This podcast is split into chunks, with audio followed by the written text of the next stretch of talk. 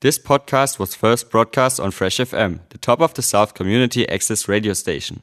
For more information on Fresh FM, as well as links to other great local podcasts, go on our website freshfm.net or download the accessmedia.nz app. Kia ora, friends. I'm Joanna Santa Barbara of Motueka, bringing you an eco postcard.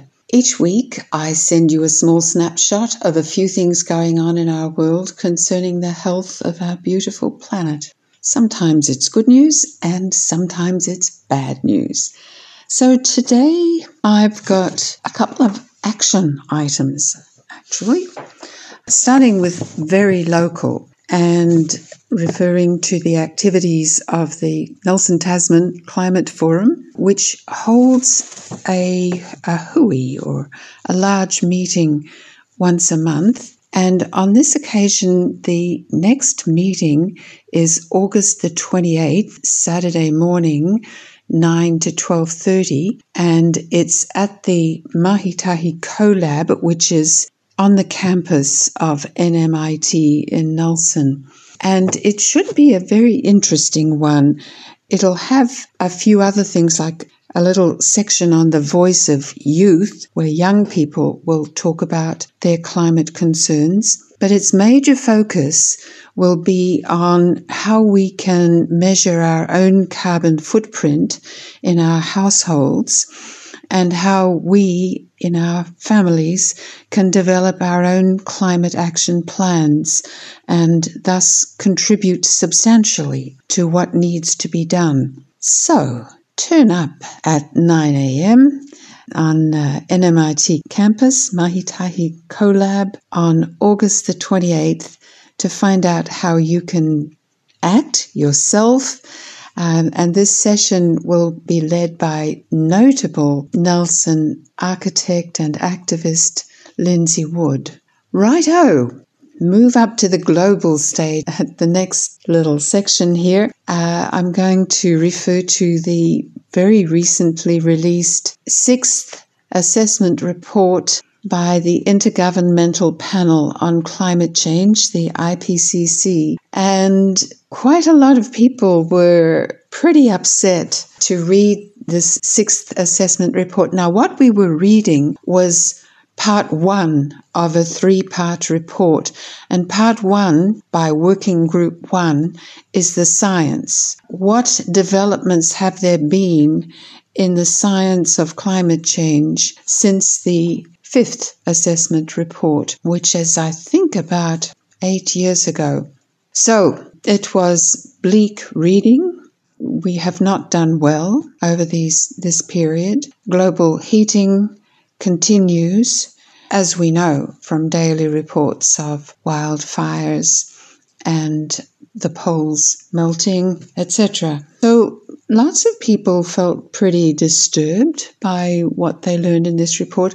Others who've been watching over the decades were not so much more perturbed as simply continually perturbed because a lot of this appeared in previous assessment reports and, and a big a main difference was more refined information, more certainty about both the dimensions and the nature of human interference with the climate. But what I'm going to focus on today is actually part three of the IPCC sixth assessment report, which has not been released yet, but which has been leaked by a cluster of Spanish scientists who wanted to leak it ahead of time because all of these reports are subject to government approval, and the the part three is the most politically sensitive aspect of the report and has to do with ways of reducing the human influence on climate. So, this cluster of scientists thought that it's likely to be watered down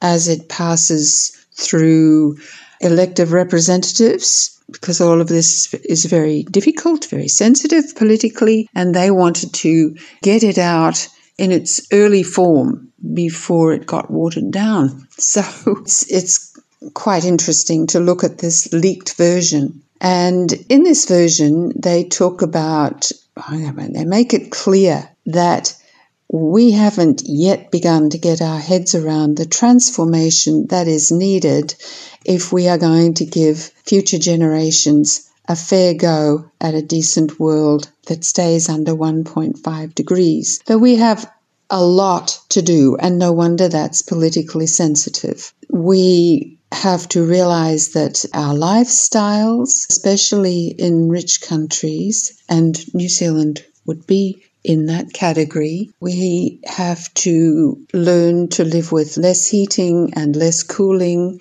in our houses, less appliance use of things like clothes dryers and dishwashers, less car use, less meat. We have to halve our emissions in the next decade. We must insist that there's no new fossil fuel development and as an example of the political sensitivity of this stuff, we note that our government has just given two new oil and gas exploration permits for use onshore in Taranaki.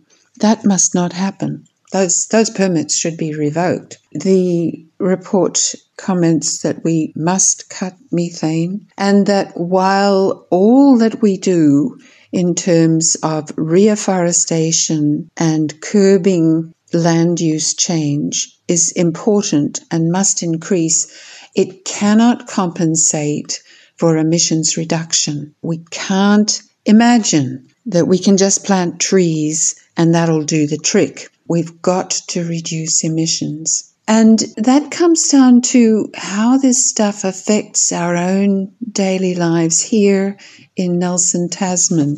And things like the changes that are being worked on in Richmond to make streets safer for walking and cycling, safer for kids walking to schools, and how it means traffic slowing with speed bumps and some street closures so that kids can cross safely to their schools, and some giving up of on street parking. And this is where it hits our lives, and community resistance can be felt. I mean, there's been resistance to some of these elements that have been tried out to make Richmond streets safer and calmer to increase walking and cycling. So it's important for us to be prepared to accept these changes and make these changes. A criticism of this leaked report was that it doesn't mention that we have to transform the current growth and GDP obsessed economy uh, that we can't keep on using more of what nature gives us and turning it into stuff for ourselves, that we have to curb that too. Okay, so that's what seemed important to me to let you know about this morning. I'm Joanna Santa Barbara. This has been an Eco Postcard. Eco Postcards is on Monday afternoons at 3:30 p.m. and Saturday mornings 9:50 a.m. Till next week, bye for now. Thanks to New Zealand On Air for making this podcast available by funding the Access Media project. Other great podcasts from Fresh FM are available through the accessmedia.nz app or our website freshfm.net.